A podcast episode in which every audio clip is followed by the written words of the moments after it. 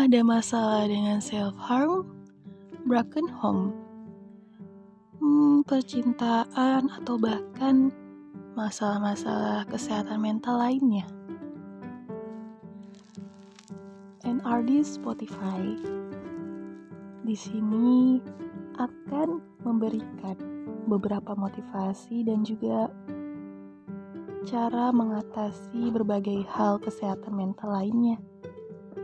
Ikuti terus ya. Bye bye.